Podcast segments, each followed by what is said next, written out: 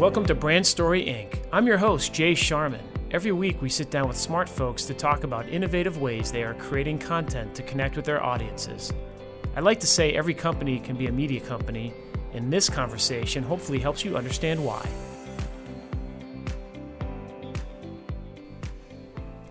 Today on Brand Story Inc., I'm excited to welcome George Hammer to the show. George is IBM's Chief Content Officer, where he runs the renowned IBM Originals, in my opinion, the gold standard in brand content studios.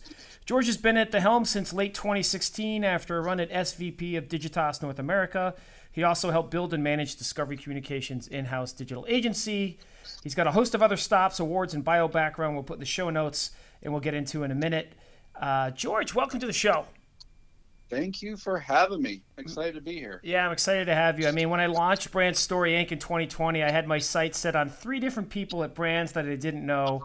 That if I landed as guests, it'd validate the podcast. And George Hammer, you're one of those people. So, uh, well, it shows you the power of networking too. You know, I used to live in Chicago and work with someone on your team, and I'm a big fan of his work. Yep. Um, and and so you know, I always try to help good people out and he invited me on to, to, to, have a chat with you, so I'm excited to be here. Well, I'm, I'm excited to have you. And, you know, I will jump in. I read that when you were hired as Chief Content Officer, you did a content audit that turned up some like 10 million pieces of content or some crazy number like that. And then you quickly put a stake in the ground with a quote, make less matter more quote yes. mantra, less content, more effective, which I love. Yet I'm having a hard time getting my head around a 700 person team content studio, decentralized with creators embedded within business units and teams. So I'd love for you to start by painting a picture of the org structure of IBM Originals and how it actually works behind the scenes. Yes. So um, yeah, well, no no one really believes that audit results of 10 million outside of the halls of IBM, by the way. um, and and but when you're in it, you realize that uh, we're a very uh, we operate almost like a holding company, a very decentralized company. We're mm-hmm. with like 18 different business units. They all have their own general managers. They all make over a billion dollars in revenue each. I mean, yep. they're they're all amazing companies within this company, and uh, so you know there are many ways to approach uh, org design and leadership. Um, I wanted to make sure that I I made a, a, a team that worked mm-hmm. versus uh, versus just um, being right. And I I always know that the most you know just the same as design in um, architecture holds mm-hmm. true in org design. The simplest is often the best. But uh, we're not a very simple uh, company. No. and, and, we sell complex technology. Mm-hmm. So I spent the first hundred days interviewing people, learning about where I could push and couldn't push, and where um, the opportunities were. And it it came down to the best model for us. It was a, a decentralized brand studio in a federation model. Mm-hmm. So almost like uh, you know Star Wars was a federation before the Empire took over right? So we mm-hmm. were we had a federation. We put content needs in each business unit. They built their own teams, and we um, and they they work on getting to a great strategy and brief. And sometimes they make it themselves because in this agile world you shouldn't be outsourcing everything to either an in-house or external uh, mm-hmm. production company sometimes you you should make it yourself and iterate and tweak it. Um, but there are other times where we work with uh, agencies media partners and uh, our in-house production company. Now our in-house production company has been around almost like 20 years, but they really started out as for geo versioning content and translating content around the world. Huh. And my so we had people all over the place, and my vision was to not just make derivatives, but make stuff great. Mm-hmm. And uh, to do that, we needed to reduce the stuff people make so they're not just spending time taking orders they're actually spending time doing thoughtful creation mm-hmm. and and and making creative better and so the mantra make less matter more uh, was that um, i have a big team spread out everywhere mm-hmm. and and to get change done and through you have to be consistent you have to be persistent and you have to run it almost like an internal campaign mm-hmm and uh, that's that's what I've been doing. Well, I, can on. I jump in there because I think it's interesting. Yeah. The federated model, right? I mean, to your point, is that like core production team part of the federation that then? Yes. Okay. Yeah, yes. I mean, I think the communication I, for so, someone like us, like our, our content studio is a fraction of the size here, and we're doing it for other clients as well, right? And so, I think that part of like just communication and and you know across the 18 business units is is really challenging for someone like me to get my head around. It's probably even more challenging for someone like you to actually has to execute on it. Yes, you know it's not easy. Uh, uh, we are we are uh, simplifying and tr- bringing it more together because there's a few learnings. One is it's not easy for um, external people to partner with us. We're not, you know, mm-hmm. sometimes we're a great partner. How who do you know to go for what? Two is that when everyone has their own budget uh, and approach, even if mm-hmm. they're federated, um, you know, and connected through a, a, guild and a model like that, sometimes their local CMOs and teams will, you know, encourage them to, to do something that might not be uh, the best spent for the broader company. Mm-hmm. Um, and so it might it's not the best model for budget governance. It is always that you know we could do a Harvard study about it because it's always best to put the people closest to the audience mm-hmm. who, who, know the audience. Um, but that model scales less and less. Mm-hmm. And we're not in a world uh, anymore um, where, uh, you know, so the, the, numbers of that are in the team, I would say, are there's not nearly as many people as that there were because uh, we are starting to find synergies, bring people uh, more c- closely connected because we found there would be cases where different people working on similar things, mm-hmm. and so uh, I think I think there's a happy medium, and I think like with everything, the the, the person who makes the completely centralized thinks that um, we can do everything perfect at a worldwide level is going to be wrong. Um, I love that. But the person who thinks that we should do everything locally by themselves is uh, going to be wrong because they're not they're not um, they're not investing what's for the good of the overall, and they're uh, not efficiently using people and resources. So. Um, I want. I believe that there needs to be an adaptive organization where we look at a brief and we decide what, what's the best model to do this and, and where should the work get done, and that would uh, that would require not you know everything everything sitting in New York and not mm-hmm. everything sitting everywhere. Um, and uh, but I do believe with this digital, you know, with COVID that pushed us more and more to being successful working digitally. I believe that we can execute a more distributed model in that in that manner. Well, you've often cited, uh, I've seen you cited the content in IBM as a company as a whole as tech for good, right? And before we get into case studies, help us understand how you prioritize what stories get told. What's the strategic filter and the storytelling filter that you use? Yeah, well, I would say that uh, it, it, tech for good so is is uh, an approach um, in which more than IBM and the, the entire industry is starting to rally around. But I, th- I think it's more just every company, every brand is more about what is looking hard in the mirror and understanding what their purpose is, mm-hmm. and then figuring out how to deliver content for that purpose. And our our purpose over time has been um, uh, we help our partners get from here to there, and we've been about progress that uh, moves forward business, technology, and society, and we live at the intersection of those three.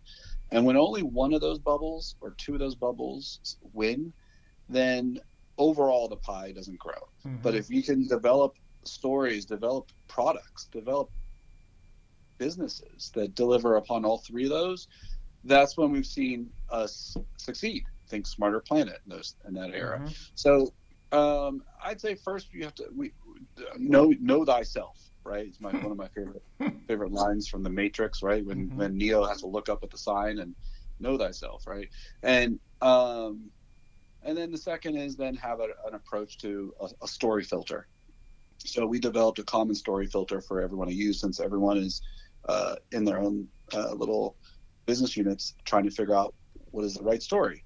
And uh, we started out calling it the ABC model for simplicity, um, but eventually expanded upon it. But it's always it has to start with the audience 1st mm-hmm. I find I find in um, uh, B2B, people start with the product first, but first first we try to push people to start with the audience and not just know them, but understand like what do they what do they want, need, and desire, and why does this content need to exist, and then and then the brand, the B for the brand piece, and how what's the the overlap and uh, how what type of content will, will be aligned with our purpose, fit with the brand, but also not um, push the brand boundaries a little bit, and that um, if you do everything the same all the time, people start to zone you out, right? So mm-hmm. uh, you want to kind of be a little, a little bit. Uh, you want to be innovative and, and and fresh, and then the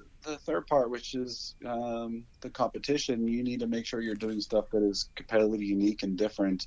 Because um, if we say if you Google uh, mm-hmm. the, the, all the cloud companies, right? They're all using blue. They're all sound pretty similar. It's hard for a client to differentiate them, and if it's hard for them to differentiate, then it's hard, then it's we're we're really not doing ourselves justice and spending time and making it. So it starts there, and underneath that is a bunch of questions to ask yourself. Because um, I found it with creative and content, and really with marketing overall, I don't want to give people checklists. I don't want to make them act like robots. I want to give them questions to think through to make sure that we're doing thoughtful marketing.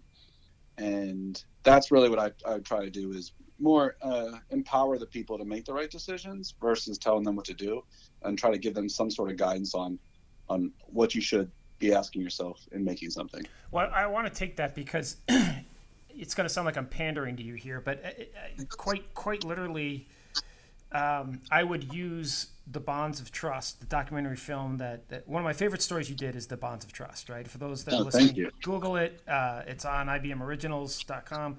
It highlights the tragedy and chaos of Hurricane Harvey caused in Texas, and then the need for tech solutions to kind of help humanity, right? And there's such a fine line in engaging audiences authentically and not crossing that salesy line, which I think you did wonderfully with this film. I kept waiting for it to happen, candidly, as I'm watching, I'm like, okay, come on, here it is. Because I, as someone, you know, you've done this, right? You've been at other places, and, and places like Digitas, where you're looking at clients, and the heavy-handedness of clients, almost like they can't help themselves many times yep. of inserting the brand too forcefully yep. into the story, and you did it you not then I started looking at the other content and it was consistently there. Like you never crossed that line with your stories and I'm curious how did you manage to indoctrinate this principle which is really nuanced uh, within your culture? Yes.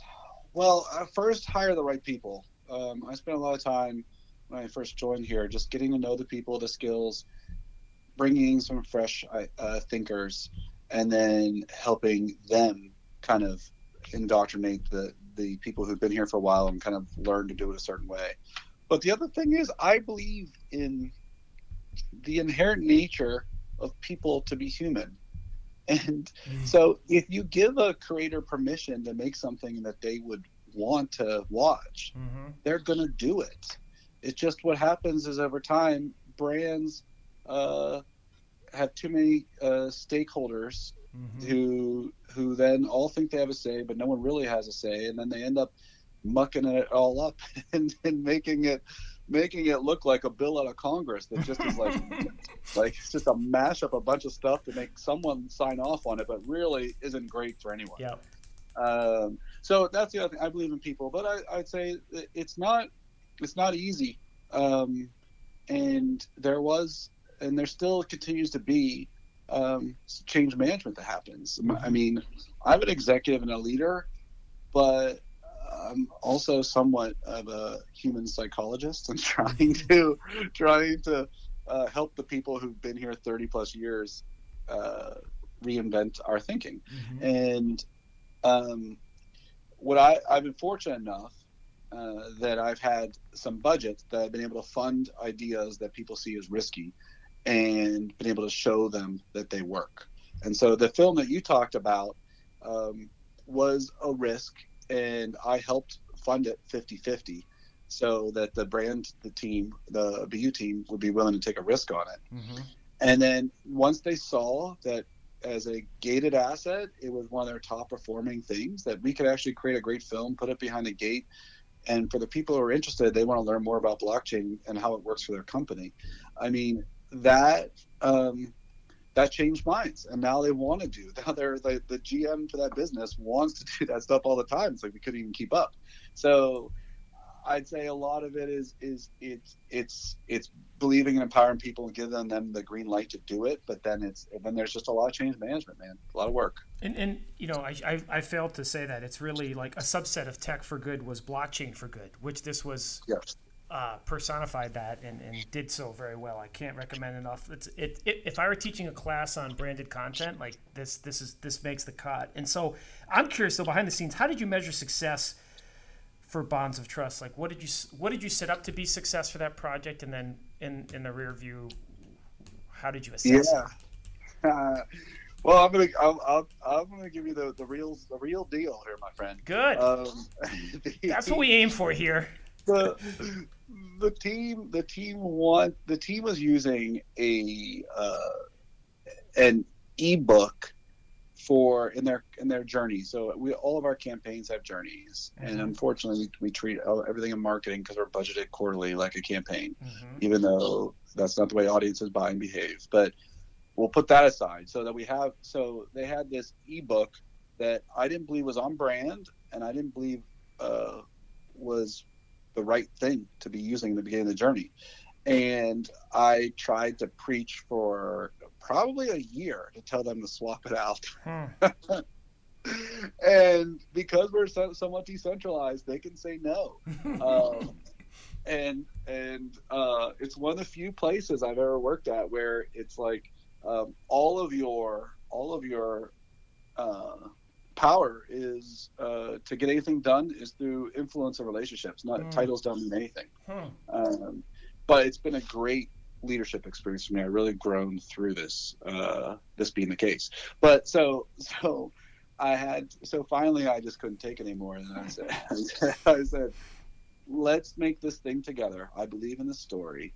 Uh, we got the GM for the business behind it, and he was like, "Oh my God, this is great! Let's do it." And then we said, "Oh, and we will also uh, use it to um, uh, uh be in we'll be we'll put it we'll be in uh, film festivals sorry this is part of the problem of doing this on a cell phone is you get other calls coming through no so problem. i don't know no i don't know if you're hearing that beeping um, uh, but our original kpis was to put an asset in the beginning journey that people engaged with and made them more likely to become a lead mm-hmm. and uh, so we did that we produced the film we had to do it within a quarter so we had to plan film and edit within a quarter, mm-hmm. which is mm-hmm. tough for a 15 minute mini doc. Mm-hmm. And uh, and we we uh, put it online and to see how it went, and it started performing really well. Um, and the audiences that were engaging with it were doing well.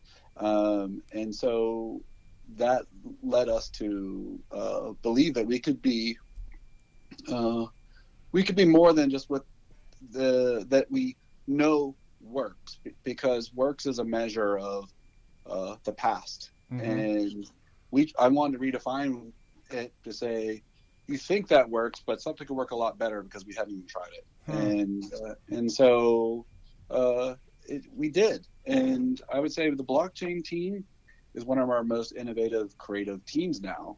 Um, and not just because of this, it's been a lot of people and efforts. And I, I mean, I would spend five minutes here naming all the people who helped make this possible. Um, well, it's but I want to jump in there because George, it's interesting that you talked about the quarter to quarter, you know, corporate structure, right, from a budgeting mm-hmm. and campaign mentality. Because I want to shift here for a second. Another example of tech for good is, is call for code, which I think is the antithesis of a campaign. It's it's in a, in a positive way. Explain for our listeners uh, what call for code is. Yes, I think call for code well, what Call for Code is, it's a it's a platform in which we uh, it's where we believe in open source at IBM, and so when our team uh, and one of the, our developer advocates had the idea, let's create a platform for developers to use our technology and tools for free to solve some of the world's most difficult problems, we thought that's a good idea. But if IBM did that alone, that'd be an IBM hackathon, and that's what mm-hmm. all the other brands do. If we brought in a, a, a, a non for profit, and we brought in other companies to be part of it, then we have a coalition, then we have a platform, then we have a community. Mm-hmm. And so that's what we built. We built a community that we can, uh, that we enable them with technology and they approach challenges, whether it's uh, global warming, whether it's racism, whether it's uh, uh, COVID, all these different challenges that figure out how to use the most innovative tech to make uh, the world a little better place. And what's cool about it, so I, a, I believe this is the future of brand marketing, right? Is, is brand experiences. Amen. I don't think that's a. Amen, I don't brother. think that. I don't think that's a surprise to, to anyone listening here. Hopefully, but what what's cool about it is that um, we're not marketing our technology for them to code on. We're allowing them to use it for something that isn't related to their work. And so, with the anticipation that they'll fall in love with it and want to use it more at work.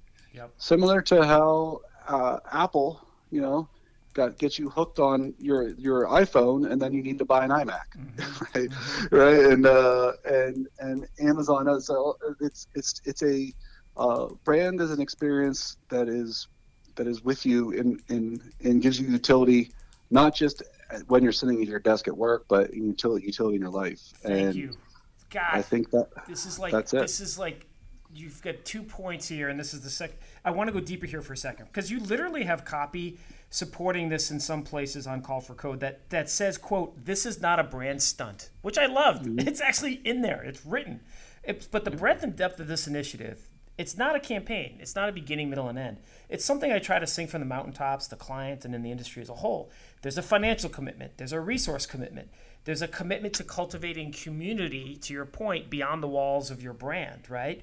And mm-hmm. and I'm you know, it's a long game play. This isn't something you put up in quarter one and, you know, you have to turn around to your colleagues and say, okay, let's talk about the KPIs in quarter two and was this a success or a failure, right? This, you're, yep. cultivating a community takes time and energy and resources. And so, from that perspective, how do you look at the resources that go into something like Call for Code? And, and is it, uh, am I ascribing things to it that aren't necessarily true? Is this a long game play for you guys? It is it was uh, well, it takes um, a visionary leader um, to go to bat for you, right? You have to. I think you have yeah. to have a coalition. We have we have we have an ace in the hole where we have Bob Lord. So. Mm-hmm. Bob Lord used to, came up through advertising, did a stint in media and others. So he gets the value of uh, engaging audiences, building brands over time. Uh, he also knew that our challenge was that we're trying to change uh, perceptions with a community called developers who block ads. So mm-hmm. uh, I always tell my team, think of a world where every ad is blocked and every cookie is gone. What mm-hmm. would you do? Mm-hmm. And I think this is it. I think this is mm-hmm. it. And so Bob, uh, he had to go to the CEO and present this this case for this. And it, it's a, I think it was a five year commitment when it first started. Maybe it got extended, but it is uh, people, budget, and resources aside to run um, a, a, community platform. Mm-hmm. And that is, it's not that far fetched for us marketers because. We put the same stuff aside to run Facebook, Twitter, and other social platforms.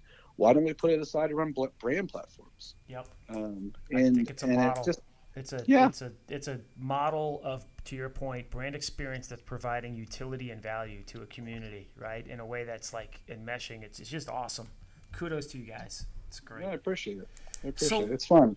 Pivoting to artificial intelligence, it's emerging as an increasing force in the content studio world. Obviously, IBM is a global leader in the category. I'm, I'm curious how you, yourself at IBM Originals and the teams are, are using AI now and where you see it going for you in the future from a content perspective. Oh, okay. So when I first started here, I my vision for the team was to build the most AI powered content studio in the world and I actually wanted to call it Watson Studio. Hmm. That was my brand for it. Hmm. And uh, then at the time, David Kenny, who is a former Digitosser, was leading Watson, and um, he was he he named a product Watson Studio at the same time. and I was like, shoot, it was like an analytics tool. It wasn't even like a, a anyway. So I was like, shoot. So I had to I had to pivot, and um, I'm glad I did. But my whether I do it uh, at IBM or or everyone around the world does it, it better be a better place. But I, I think um, AI is uh, is your companion for um, marketing mm-hmm. uh, is is just a no brainer to me. Um, and and so so yes, yeah, so we are so what we're doing now. So we use AI through a lot of things, like helping us tag content. Mm-hmm. We use we use AI through to for uh, helping us translate content for the first time in web pages, um, and then we validate with humans. Mm-hmm. Uh, but we also do it. We're also doing it for other things. So we have a we built a an AI assistant uh, based on Watson that helps um, look at your brief and recommend the the uh, content to reuse versus re- making something. Hmm. And, and, so we're trying to infuse it in, into every part of the workflow, um, but not just AI, blockchain. Blockchain should be used for rights management of content. Yep. How many times have we put stuff up there yep. and then we forget to take it down and then we get we get a little note from someone illegal or something mm-hmm. like that. So mm-hmm. so uh, or you know, um, so I, I see blockchain playing a role in there. I see the, the cloud continuing to help, and I think Adobe plays a, uh, has probably doing some of the best job with connecting their tools to the cloud, so you can uh, create and edit content um, everywhere. Uh, and then I see uh, AI being kind of like your uh, your assistant with you um, while you're trying to plan and execute content. Super cool. Okay, so this isn't your first rodeo. Last question before we go to a couple uh, personal things here. You've sure. essentially built out Discovery's internal content studio. You, have been on the outside looking in of companies that while you're at Digitas, and now obviously the running IBM Originals. I'm I'm really curious from your C-suite position as you look at the listeners that are colleagues of yours, both you know from Fortune 500 company content studios down to like the two person team at a at a small business. What are some of the key lessons you talked about? Obviously, hire good people, but now that you're this far in IBM Originals, what advice do you have to brand content studio executives out there? Yes, well, there's a lot of advice. Um, my, I would say that there's. Uh, the first thing is don't I would I would not spend as much time thinking about uh, the brand name for your studio. Uh, because really what's more important is the culture. And i think a lot of people spend a lot of time you know ideating trying to figure out what's going to be our brand and, and who we are. But i gotta tell you i'm on my third cmo since being here mm-hmm. at, at, ibm um, cmos come and go uh, people mm-hmm. always want to change things. So uh, i would say the more important thing is focus on getting uh, the right culture and uh, not just a creative culture of people who can make things, but people who can make things within the culture of your the rest of your company. Mm-hmm. Um, I think a lot of brands go and they try to create um, a brand studio, often like uh, in a separate office building, mm-hmm. off in Brooklyn, totally insulated from the rest of the business. and and that that uh, that works for some, and I think it'll work for a while but I, then then all you really are is just a better like a lower cost version and maybe a slightly better version of an external agency mm-hmm. if if you really want to um, get to know the business and try to think about how to uh, add value in different ways i think you need to be a little closer to the business hmm. so um, I don't, I don't, again, I'm not suggesting centralized or decentralized because that is based upon the rest of the business, but I do suggest that you get to know the business and um, and hire the right creative team that can uh, thrive within the broader context of the business. I think uh, that I think that's an awesome. We're having that conversation here. Just like that that nuance of a creative understanding how what you're doing, to your point of questions, ties mm-hmm. into the overall business goals, right? Like what how threading that needle and uh, like I said, it's why I'm so excited to have you on. You guys do it better than anybody. All right, so personal front, and then we're home here. Morning must give us a sneak peek inside George Hammer's email inbox, social media feeds. What do you consume as part of your daily routine to stay on top of Content Studio business intelligence? Oh gosh. Uh, so uh, email. I get too many emails. I probably if, if you're out if you're out there and like a salesperson or whatever, I apologize, but I probably just I just don't respond to email. Um, it's probably my greatest weakness because I know there are some really good people with great intentions that want to, Mm-hmm. but if you're a brand, if you're a br- person who works at a brand, you're overwhelmed by uh, content tech p- partner vendors and Mhm, partners hitting you up. It seems like the the advertising and content tech la- landscape uh, landscape is just uh, gotten out of control, and um, you just got you, you just please just all consolidate down to ten companies and then and then we'll talk. So it. because because we can't do so. Uh, so that's so I I tend and I you know I I love Slack, so I'm a big Slack person. So I, I Slack with most people. We create. I have a uh, a weekly showcase with my team and people around the company. Anyone can attend, and it's a uh, showcase of the uh, the best content inside and outside IBM, so we can get inspired. That's awesome. And. I think you have to build that type of muscle and time into your calendar. Otherwise, it just doesn't happen. I Mhm. think that the, the, the you could fill up your whole calendar with other meetings. And so we do that. I have I actually have someone on my teams whose job is to find people inside IBM are doing great work, find people outside of IBM doing great work, curate those people almost like a, an art curator for a museum, and then Mm. bring them in and meet, and meet the team. I love that. Uh, and so that that's it. And then the other, I, there are a few communities I'm part of that I uh, uh, love because there are leaders uh, in those communities, and I and I like to learn from others. So I mean, I, I participate a lot in the ANA because I think they are um, they Mhm. pull together the best of the brands.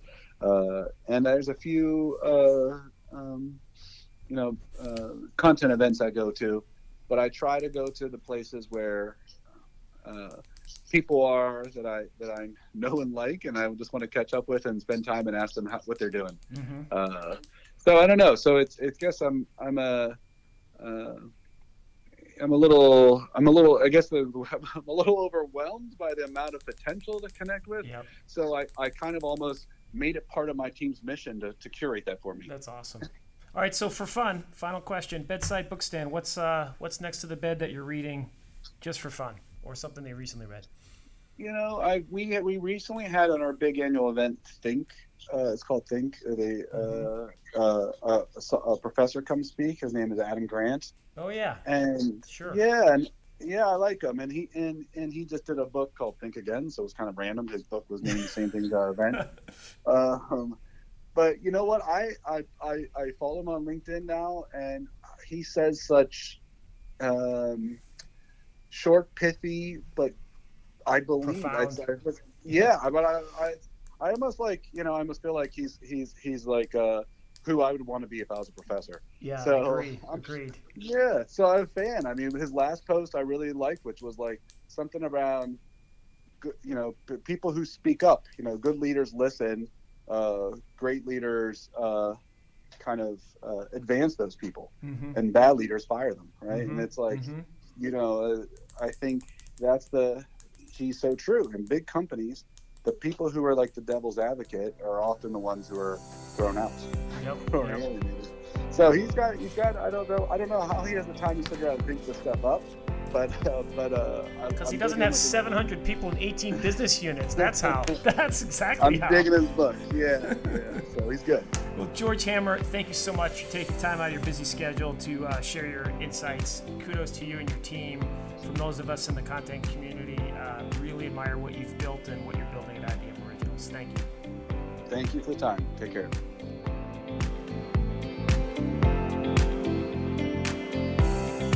Thanks for listening to Brand Story Inc. We'll be back next week with another conversation digging into the ways companies are becoming like media companies. Be sure to subscribe wherever you get your podcasts and give me a follow on Twitter at underscore Jay Sharman and on LinkedIn.